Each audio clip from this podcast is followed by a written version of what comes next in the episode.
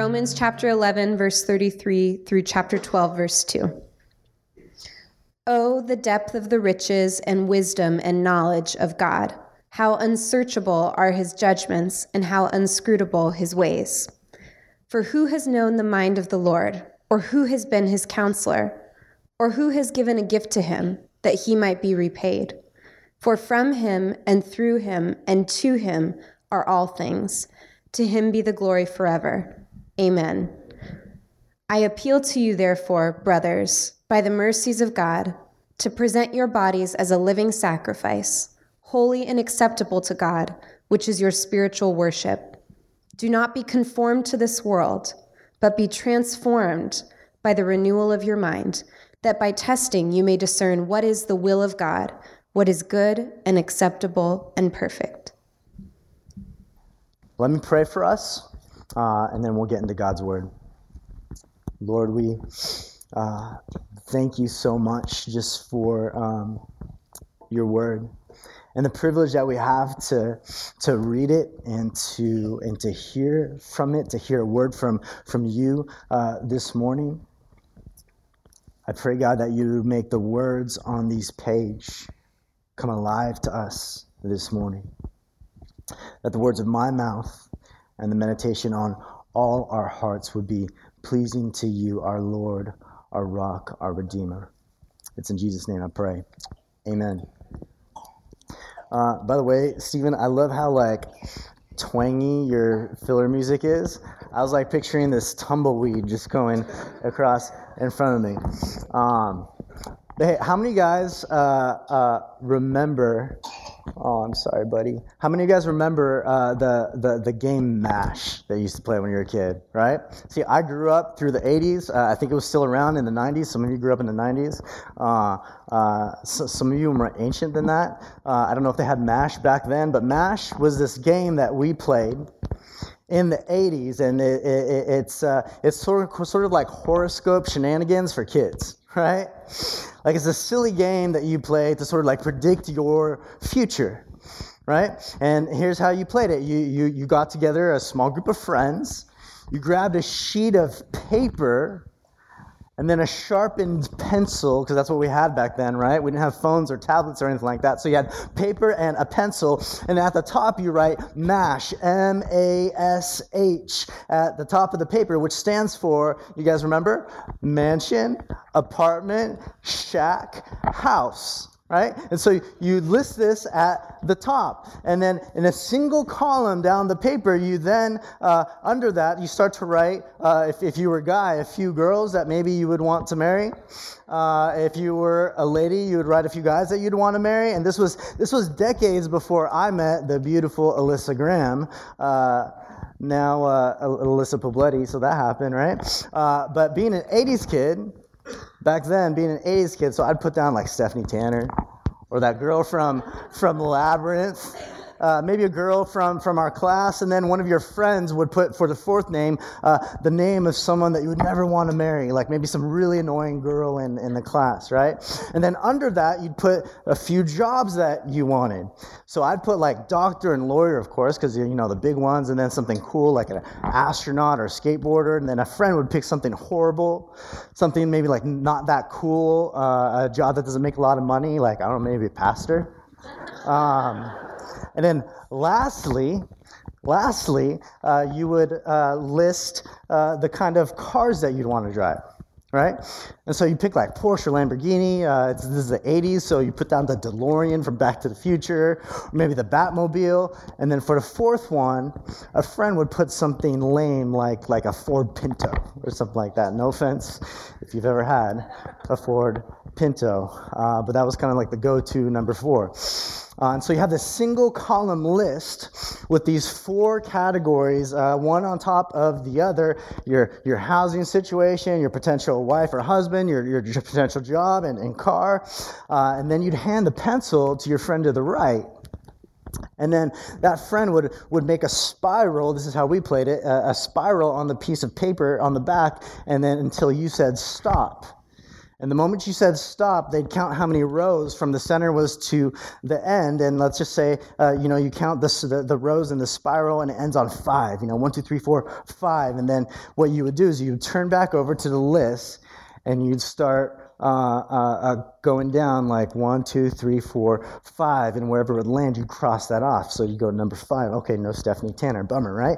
And then then you start counting from from there, and then everyone would be like on the edge of their seat because you would you would do this until you had one listing in each of the categories, and you'd circle that last listing, and that would be like your predicted future, right? And everybody on the edge of your seat, like, oh, is he gonna get the Pinto, right? And then you end up living in a mansion with a girl from Labyrinth working as an astronaut but driving a Pinto. Uh, and so you're bummed out. The game was so stupid, right? So stupid. I know it's just a game. Uh, obviously, not accurate. Uh, scientists have proven that. Uh, but there's a single question uh, that, that, that those, those, are the kind of questions that like we, we, we kind of ask all, all like when we're when we're little kids like what's our future going to be like what's what is what is uh, uh, what what are the cards I'm going to be dealt and there's a single question uh, that's kind of burning on our hearts and our minds that we want to be able for that I want you to be able to answer by the end of our short time together and that is what is God's will for my life this year like, truly, what is God's will for my life this year? What is God's will for me this year? That is the question that I want you to truly and biblically be able to have an answer to with real confidence from the scriptures. What is the answer to that question? And this question might be the most common question that we as Christians ask What is God's will for me? What does he want me to do? This is the most common question we ask in some form or another, especially at the start of a new year, right? What is God's will for me this year? We ask so many related questions that are not explicitly answered in the Bible. And so we want to know, God, what's your will for me this year? Some of the questions that we ask are small, like, like what should I stream on Netflix or Disney Plus tonight? right? What should I read this month? Where should we eat for dinner tonight? Some of our questions are a lot bigger than that, like, should I date right now? Who should I date? Will we go on a vacation this year? Should we purchase a home this year? Should I apply for that, that new job I just saw the listing for? It'd be really nice to know the answer to these questions, right? It'd be really nice to have a, a Bible verse that answers these kinds of questions. But there aren't, and so we tend to come up with like these these methods, sometimes these spiritual methods to figure out the the methods to figure out the answer to these questions. It might not be like as silly as MASH, but sometimes, even as grown up Christians, we play similar games. We line up the categories of our lives, like our relationships, our friendships, our job, our location, our, our, money, and we come up with these crazy methods that are a lot more spiritual than MASH, but maybe just as silly and just as unbiblical. There's a book called Follow Me by uh, David Platt and Francis Chan, and they have uh, there, there's this one part where David Platt breaks down uh, some of these methods that we use, uh, some of these silly methods, and he talks about uh, like the random verse method, right?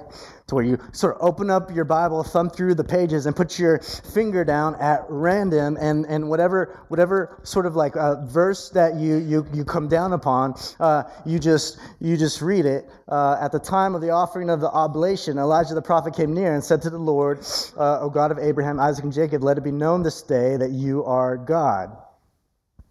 Cool right? What does that mean? Right? But some of us like we, we, we, we, we do this random verse method method to where we try to figure out what is God's will for my life uh, this year. Or maybe you ask God for like a big miracle. Right, almost like a burning bush moment, or, or like Isaiah uh, when, when he was uh, uh in, the, in the temple seeing the vision of the Lord, or like Paul being blinded uh, on the road problem with that was when was the last time God blinded you on the road, right? Like, yes, we see instances of that in Scripture, but I mean, it's only a few uh, comparatively instances like that in the scriptures. It's not normative for a lot of us, right? Or there's like the coincidence method to where maybe you're you're you wake up in the in the middle of the night and you look at the clock and you're like, whoa, it's twelve thirty four. One, two, three, four. What does it mean? then you're on your lunch break the next day. And you look at the clock and you're like, oh my gosh, one, two, three, four. Again, what does it mean? And then later that night, you're like up late binge watching some show and you turn off the TV and you're like, what, what time is it? And you're like, oh my gosh. Tw- 1, 2, 3, 4, 1234 again. I, I know God's will for me. It must be something with counting, right? Or maybe it's like the open door, closed door method. Uh, this is probably the most common one where you like we say like, hey, if a decision that I'm about to make is if it seems easy, like if anything's lining up for me, then it must be God's will. If it looks too hard or difficult, then it must not be God's will. We use this language, this spiritual language, talking about open doors and closed doors that you don't see anyone in the scriptures talking like that, but we, we use this sometimes in Christian circles. Is God opening a door? Is he closing a door? This is the most common one and possibly the most dangerous method that we could use. Because in suburban America, we've created this version of Christianity that's so focused on our comfort and what's easy for us that we assume God would never call us to do something that's hard or uncomfortable or difficult. And some of us prefer just enough Christianity to where we sort of check off the spiritual box. But as soon as something fun comes up on a Sunday, or you need to ask forgiveness from your spouse, or you realize you might be ridiculed by your coworkers or your friends for your love for Jesus, then we're like, you know, that's where we draw a line. But man, when you read the scriptures, when you read the New Testament, you really see that suffering and hardship and persecution and just hard stuff is often actually a big part of God's will for our lives and a big part of his mission of the gospel. So we have all these well meaning but misguided ways of finding God's will. But what if,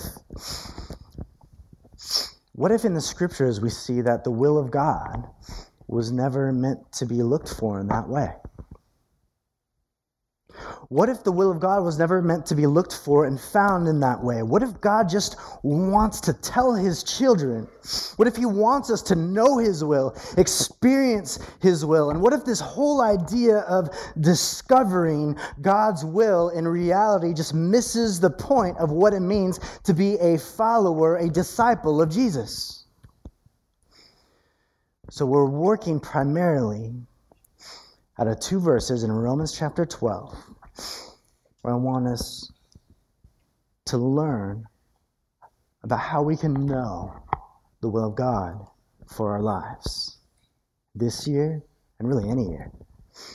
So let's read the two verses. In Romans 12, verses 1 and 2, Paul the Apostle is writing a letter to the church in Rome, and he says to them, I appeal to you, therefore, brothers, by the mercies of God to present your bodies as a living sacrifice, holy and acceptable to God, which is your spiritual worship.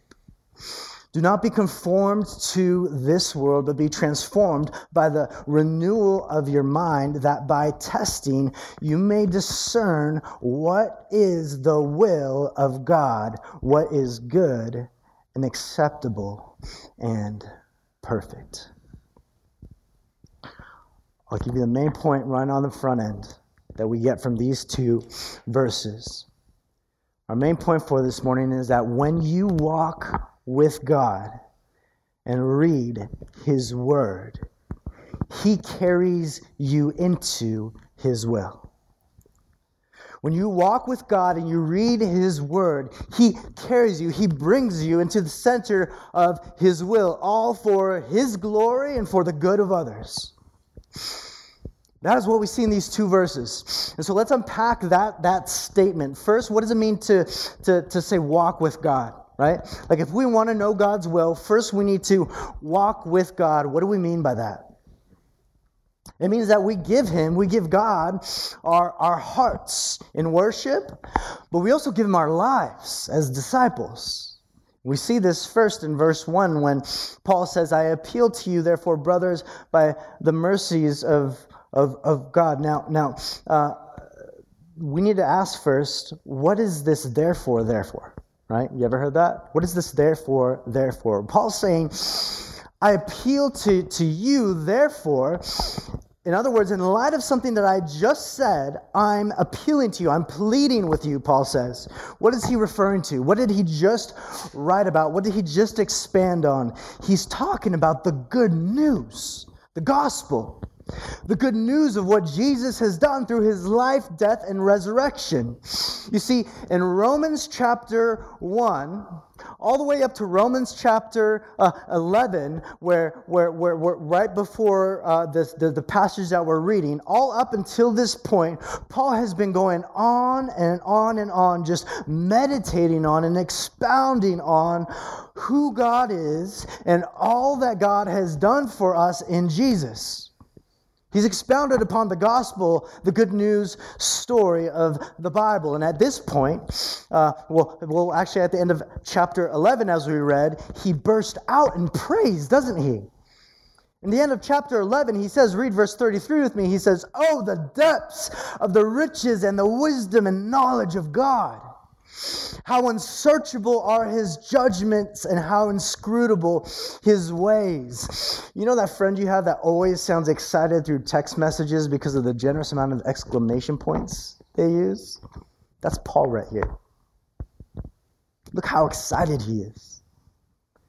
And the first word out of his mouth, after expounding on the gospel for 11 chapters, the first word out of his mouth is, Oh oh. And it's not the kind of oh where it's like, oh, hey, I forgot something. It's, it's an ex- exclaimed oh. He's just oozing worship after writing Romans 1 through 11, basically his whole systematic theology on the gospel of Jesus Christ. Paul in Romans 11 33 explodes in worship. And then in verse 36, he says, For from him, from Jesus, and through Jesus and to Jesus are all things. To him be glory forever. Amen. And then in chapter 12,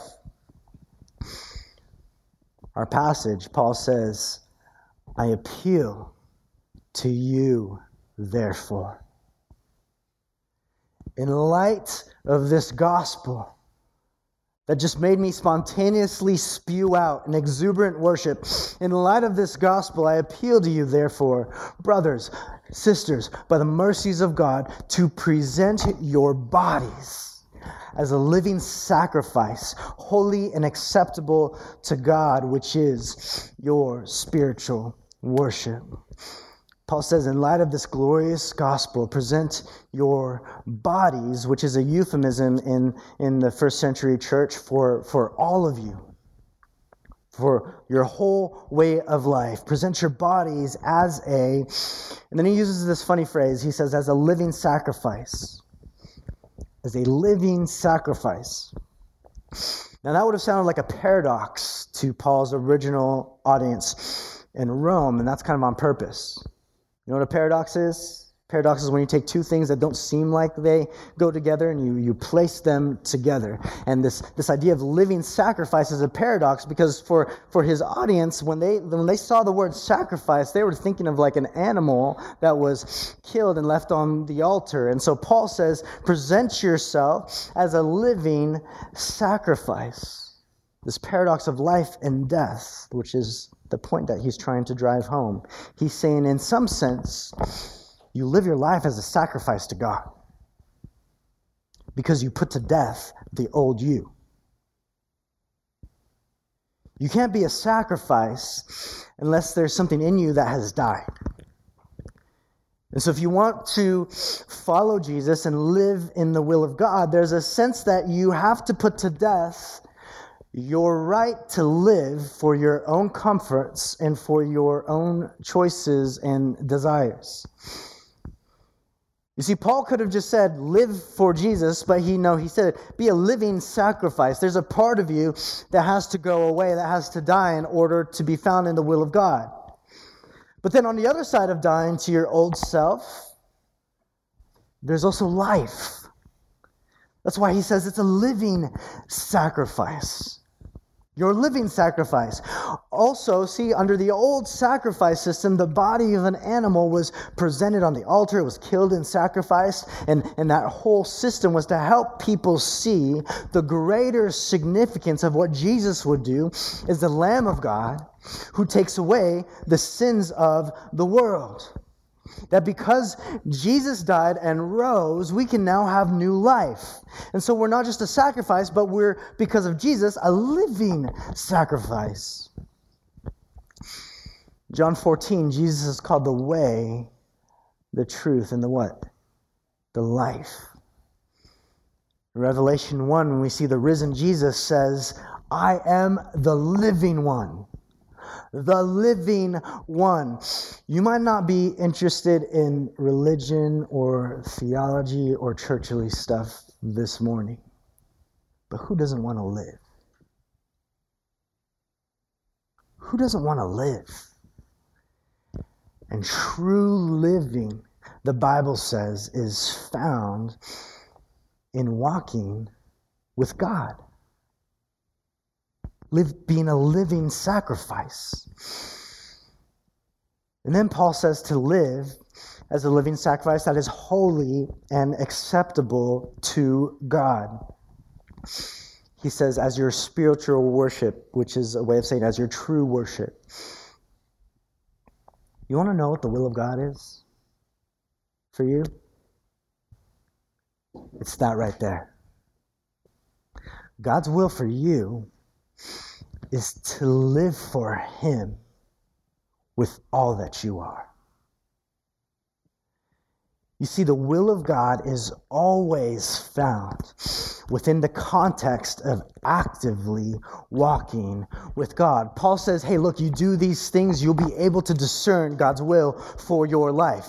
The will of God will always be found or discovered in the context of actively walking with Him. You see, when you walk in active obedience, God will direct your steps. When was the last time that you prayed, God, show me how to please you? We pray prayers like, God, what's, what's your will for me in this life? Should I do this? Should I do that? Should I be with this person or that? Like, what, what, what do you want me to do? But how, when was the last time that you prayed? God, would you show me?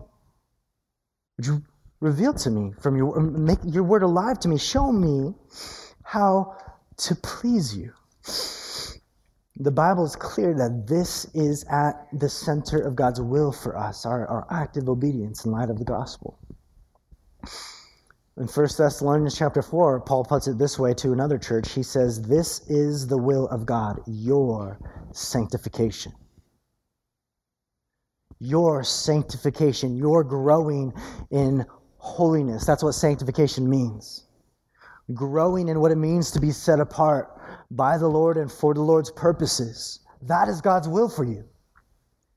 You want to know what is the will of God? Your sanctification. There are things related to the will of God that the Bible is silent on right? Like, especially in the minutia details, there are things related to the will of God that the Bible is silent on, like whether you should have pizza or salad for lunch. Like, I don't need to read the Bible to know the answer is pizza.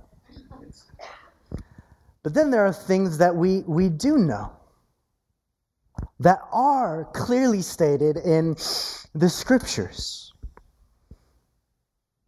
That God's will for us is to be holy sanctified, to flee immorality, to love God, to love our neighbors, to love others, to do justice and mercy, to belong in a meaningful sense to his community. No Christian with access to a Bible should have to wonder what is God's will for my life. No Christian with a Bible should have to wonder what is God's will for my life.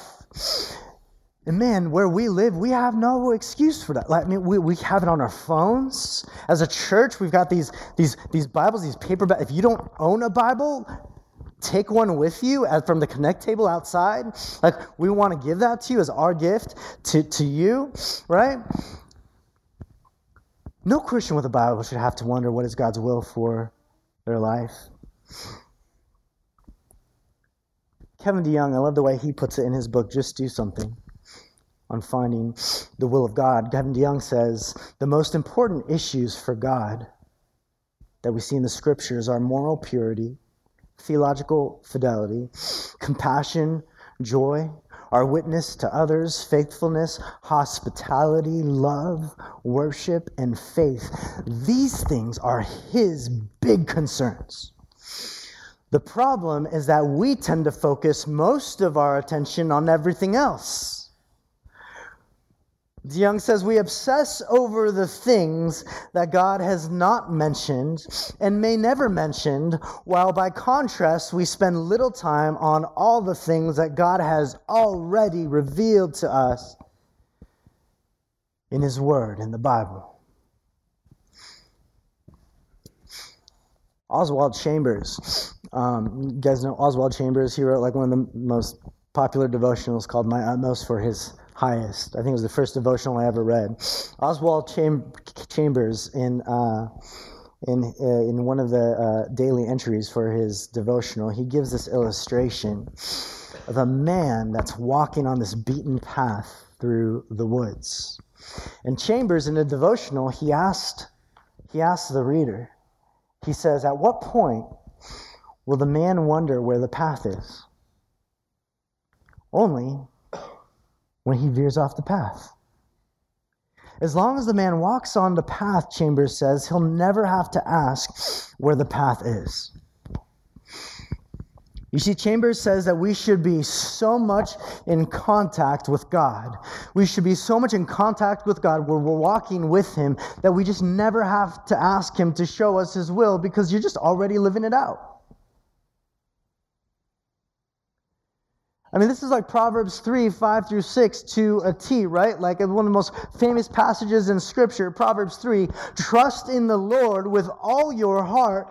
Do not lean on your own understanding. In all of your ways, acknowledge Him, walk with Him, and He will make uh, you straight your paths. He will direct your paths, He will make straight your paths.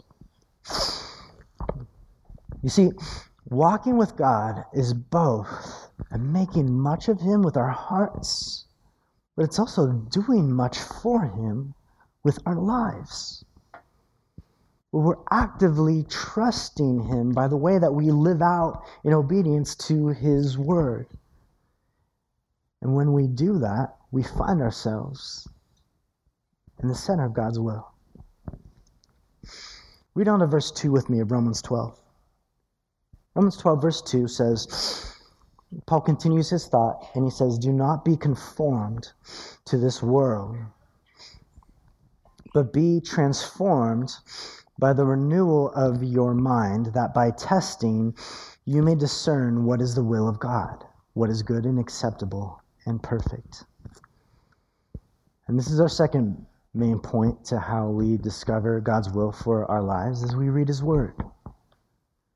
Read his word. That's how you renew your mind is by reading his word. If you want to know the will of God, then you must be in the word of God and let it transform you. Let it renew your mind. That's the power that God has over our minds, is that it renews our minds. Paul says this in 2 Timothy verse or chapter 3. He says, All scripture, all the Bible, all scripture is breathed out by God and profitable for teaching, for reproof, for correction, and for training in righteousness, so that the man of God or the woman of God may be complete and equipped for every good work. See, renewing your mind doesn't happen from just reading the scriptures and memorizing words from the pages, but it's from truly reading the scriptures, where you study it, you sit in it, you let your mind marinate in it so it starts to ooze out in the way that you live your life.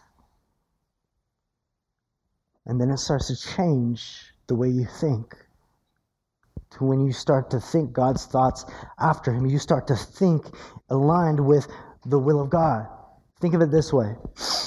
Uh, for several months before we moved into this space as a church, into this room, we met in the back room of another church in town just a few blocks down the road. Really generous church. Uh, they charged us a really cheap rate, allowed us to keep all our stuff there, and we met in the back room of this church, uh, uh, of their youth room that they weren't using. And when we moved to this location, even though it was just a few blocks down the road, I had to get used to that change, right? Like I used to from my house make a left on Alma Aldea, and now I make a right, and then I'm right. I'm right here. I'm not a morning person, so I'm not like my brightest in the morning. So this took me like a few times to get used to that. And the more I got acquainted with the new directions, the less I had to think about it. Right? It just became natural. Like, oh yeah, that's right. We meet we meet at the school across the street from my house now. You see, when we trust in Jesus, He not only gives us a new heart, but He gives us a new mind too. And He continues to renew our minds with His Word. That's how we get the new mind, is through the power of His Word. What we need for the Lord to do for us, more than anything, what we need for the Lord to do for us as we slip into 2020 is exactly this we need a renewal of our minds. You know what a renewal of mind does for you? It gives you a newer way to see everything, a truer way to see everything. A truer way to see the people around us, to see our friends, our families, the way that we see uh, our bodies, our talents, our money, just the way that we view the will of God. When we spend time in God's Word, not only does our heart begin to change, but the way that we think begins to change. And look, that is why we desperately need the Word of God. We desperately need the Word of God. It's not just information and words on pages, it's life. It is God breathed life. God breathed words that change us and that renew us. Hebrews 4.12. I'm going to read a few verses in Scripture that, that, that kind of hammer home to us just the power that God's will has over us. In Hebrews 4, it says, The Word of God is living and active, sharper than any two edged sword, piercing to the division of soul and spirit, of joints and marrow, and discerning the thoughts and intentions of the heart. That tells us look, apart from God's word, you can't trust your own thoughts and intentions, right? You might find yourself on this off this the, the, the beaten spiritual path. So the word of God though is living, it's it's it's active, it, it, it, it's sharp sharp enough to carve away the wrong ways of thinking, to pierce us and to convict us when we've gotten off the path. It discerns our thoughts and intentions. Or what about John chapter 6? When Jesus said, It is the Spirit who gives life. The flesh is no help at all. In other words, the Spirit of God will give you life. Apart from that, if you try to do it by your own flesh, by your own power and might, that's not going to get you anywhere. And then Jesus says, The words that I have spoken to you are spirit and life. Well, let's go Old Testament. What about Isaiah 55, verse 11? When God says through the prophet Isaiah, he says, So shall my word be that goes out from my mouth. It shall not return to me empty, but it will accomplish that which I purpose, and it shall succeed in the thing for which I sent it. God's word is never written and out there in the world in vain. God's word has a purpose. One of those purposes is to renew our minds. And as he says, the purposes for which God sent out his word will succeed, the prophet says. You want to know how much God wants his will in your life? He wants it more than you do. God wants his will in your life even more than you think you want it in your life. He put his spirit in you.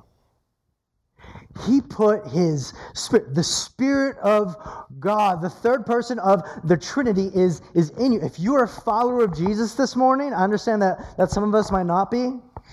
But if you're a follower of Jesus this morning, then God has placed his spirit in you. And John 14 says that one of the roles of the spirit is to lead us and to guide our thoughts and decisions. So that's why Paul can say with confidence, verse 2 Don't be conformed to this world, but be transformed by the renewal of your mind, that by testing you may discern what is the will of God, what is good and acceptable and perfect. That's why reading the Bible is so vital to the Christian life. Some of us want to discover God's will for our lives in one area of life, but another area of life that His words does speak clearly on, we directly disobey His will. But if we want to show, if we want God to show us His will, but we're like flirting with sin on the side, then it is, is it really God's will that we care about? And we know His word? I mean, we need to spend time in the Word. And look, I know that reading the Bible regularly, like reading the Bible each day, is, is hard work. Like, we're all busy, right? We're all busy, but that's pro- part of the problem, isn't it? We'll make time for other things. Like John Mark Comer in his uh, book, The Ruthless Elimination of, Hur- of Hurry, he did this, he, he, he uh, disclosed this uh, study, and he, he, he talks about how if you, if you take all the time that we spend watching like a single episode of our favorite Netflix shows a night, if you take that time and instead read the Bible, you'll get through the whole Bible from Genesis to Revelation by June. And look, I'm not knocking Netflix, right? I've got like my favorite shows like on my list, like ready to roll. Uh, I'm not knocking Netflix, but I am knocking our excuse that we're too busy to drink from the fountain of life. John Ortberg puts it this way. He says, many for many of us, the great danger is not that we will renounce our faith. It is that we will, we will become so distracted and rushed and preoccupied that we will settle for a mediocre version of it. We will just skim our lives instead of actually living our lives.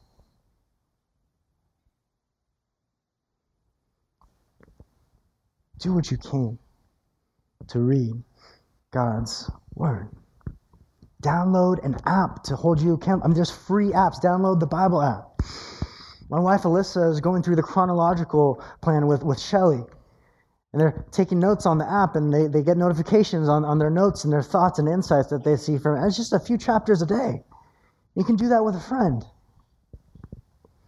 Read God's Word, study it, memorize it, pray God's Word. The more you are in God's Word, the more you will get acquainted with God's will and purposes. Who doesn't want that? Who doesn't want to get more acquainted with God's will and purpose for your life?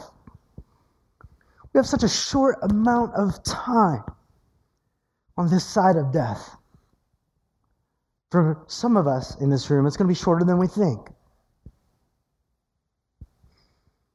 The more we get acquainted with God's, the more we're in God's Word, the more we get acquainted with His will, and the more you'll get acquainted with His voice, even in small decisions. You'll be able to better discern, Paul says, the will of God. You'll be able to discern the voice of God. Some of you have known my wife and I for a while. You know um, that uh, one of the uh, sort of cute things we call each other is we, we call each other lovey, kind of like love and baby, like lovey, right? As we them together. I don't know, I know, right? So cool. Um, but uh, we call each other Lovey, and I have no idea how it started or who how it started. But it, I mean, we've been doing it for for for for years. Uh, and so when when my wife calls me, even if I don't see her name on the phone, if I if I if I answer the phone and I say hello, and she says, "Hey, Lovey," I'm not gonna be like, "Who's this?" Right? Like, there's only one person who talks to me that way. There's only one person who calls me that name, and I know her voice. I've gotten acquainted with it. I, I, I, know it. I know how she speaks, and I know the words that she speaks. You want to know the voice of God? Who doesn't want to know the voice of God? Do you want to know the voice of God? Then be in the Word. Get to know how he speaks. And you'll be able to discern his will, his voice, and even the small stuff of life.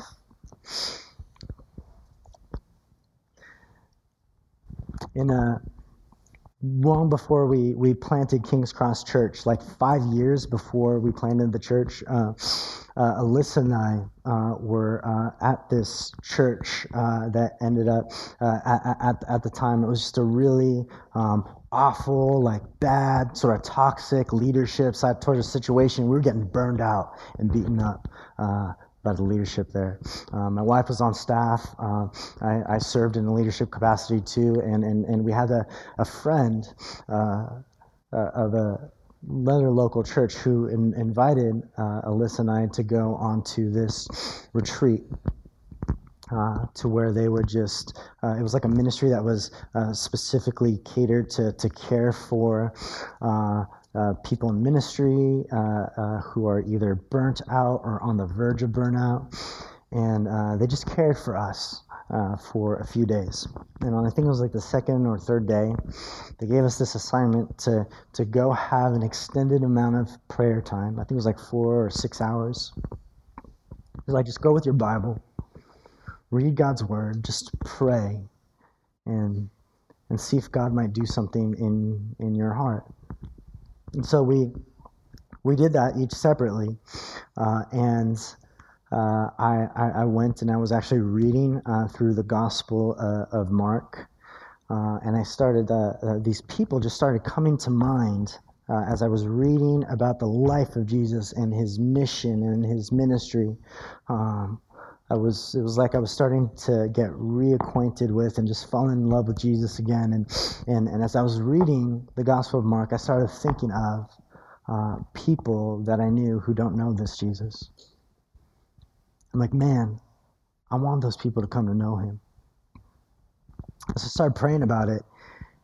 And um, I had a, uh, a friend that was supposed to plant a church in South Orange County, and it, some things happened in his life, and he ended up not doing that.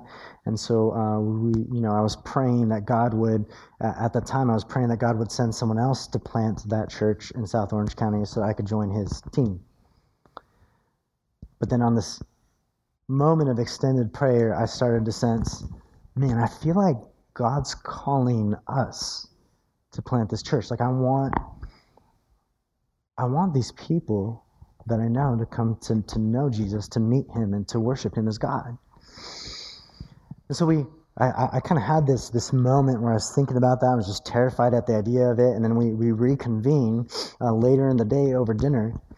Uh, and uh, and our friend uh, who sort of presiding over this week for us, uh, he, he asked us, like, hey, like, how was your time in prayer? Did you feel like God's stirring anything in your heart? Uh, and I was like, you know, uh, I don't, I don't know if this is from the Lord or not. Like, I want to pray about this more. I want to, I want to test this out and see what other people think. But I, I, I, I kind of feel like um, God was stirring in my in my heart that um, we should be in, in, involved in a church plant in South Orange County, maybe plant uh, a church. And and my friend's wife, who was with us on the trip, she immediately looked at Alyssa and she's like, "Alyssa, what do you think about that?" And I'm thinking like, man, this is the moment, right? Because he's gonna. She asked Alyssa that question, and Alyssa's gonna be like, "No, that's crazy," and I'll be like, oh, "Okay, like maybe that's." Maybe this isn't something we should consider right now, but, but one day uh, when she asked Alyssa, "What do you think about that?" Uh, Alyssa said, "You know, it's the craziest thing because like I, I've been feeling like we're supposed to plant a church in South Orange County."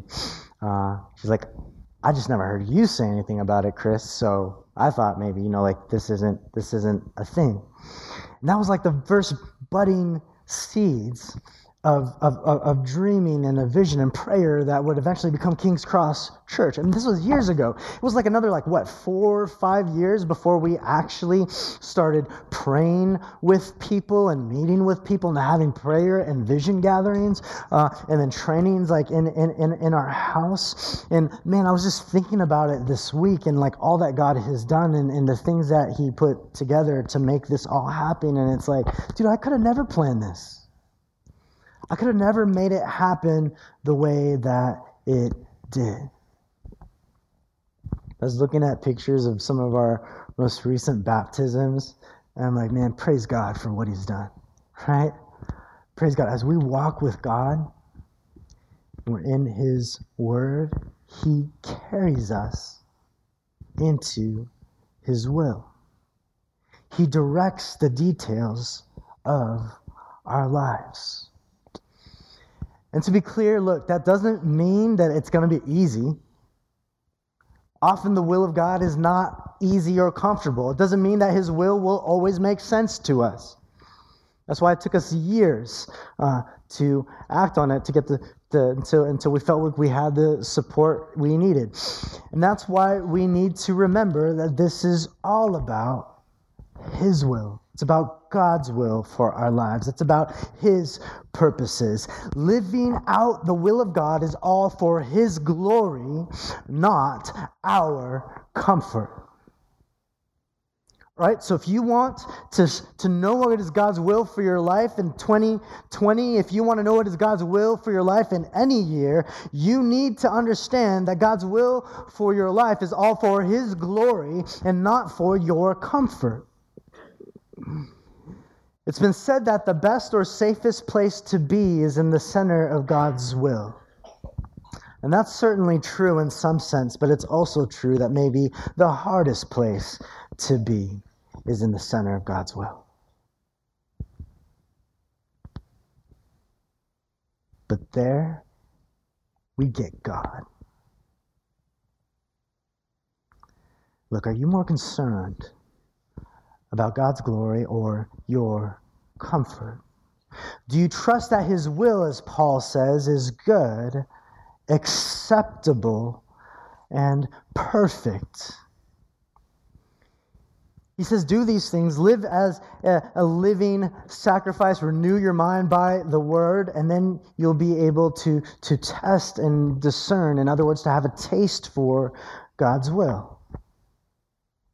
Maybe maybe instead of asking, What is your will for my life this year, Lord? Maybe instead of asking that question, you can declare, I want to align with your will, Lord.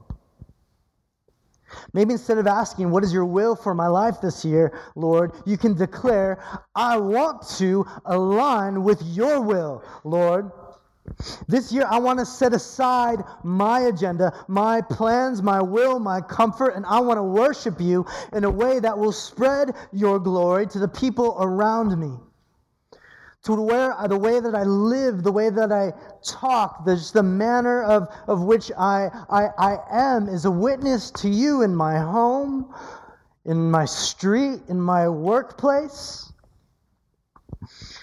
Look, the will of God is clear throughout the scriptures that ultimately, from the first page to the very last, last God's will is to be glorified, to be made much of through us. For his goodness, for his glory, for his grace to spread as people come to hear receive and respond to the gospel. That has been God's will all throughout history and all throughout the earth. this is why Jesus' first command to his disciples was follow me, and I will make you fishers of men. It's also why Jesus prayed that God would be with them, with his disciples, with us. He said, Jesus prayed and he said, just as, he said, Father, just as you've sent me into the world, now I send them. Now I send my disciples. It's also why Jesus' last, last words to his disciples was go. Go and make disciples of all nations. God's will is that the gospel would spread through us. That when we walk with Him, when we worship Him, when we read His Word, our minds are renewed and we get to participate. Set apart by God for His purposes, we get the privilege of participating in His sovereign will for His glory to spread to the ends of the earth and throughout history. Do you want to find yourself in the will of God this year? Do you want to find yourself in the center of God's will for your life this year? It'd be foolish to say no. If you do want to find yourself in the center of God's will for you this year, then read His Word, spend time with Him, walk with Him, get to know His ways, and then walk in those ways. Remember, when you walk with God and read His Word, He carries you into His will. When you walk with God and read His Word, He will carry you into His will for His glory and for the good of others. Maybe here this morning, you've never actually put your faith in the Lord Jesus Christ. My encouragement to you is that you would pray and, and just during this next time of communion, that you would pray, God, I want to be in the center of your will. Save me. Save me. Lead me.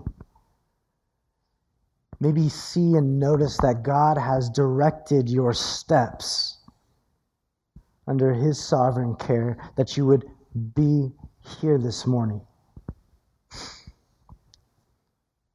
For those of us who are disciples, who are followers of Jesus, let's walk with God in the light of His mercies. Let's walk with Him as an act of true worship. Let's walk with Him Let's read his word and say, Lord, I want to follow you. I want to trust you. Lord, my greatest need is to walk in the center of your will. To live in ways that may, may, maybe you, you can't even imagine right now. When you walk with God, read His Word, he will carry you into His will for His glory and the good of others. Amen. That is the will of God for you this year.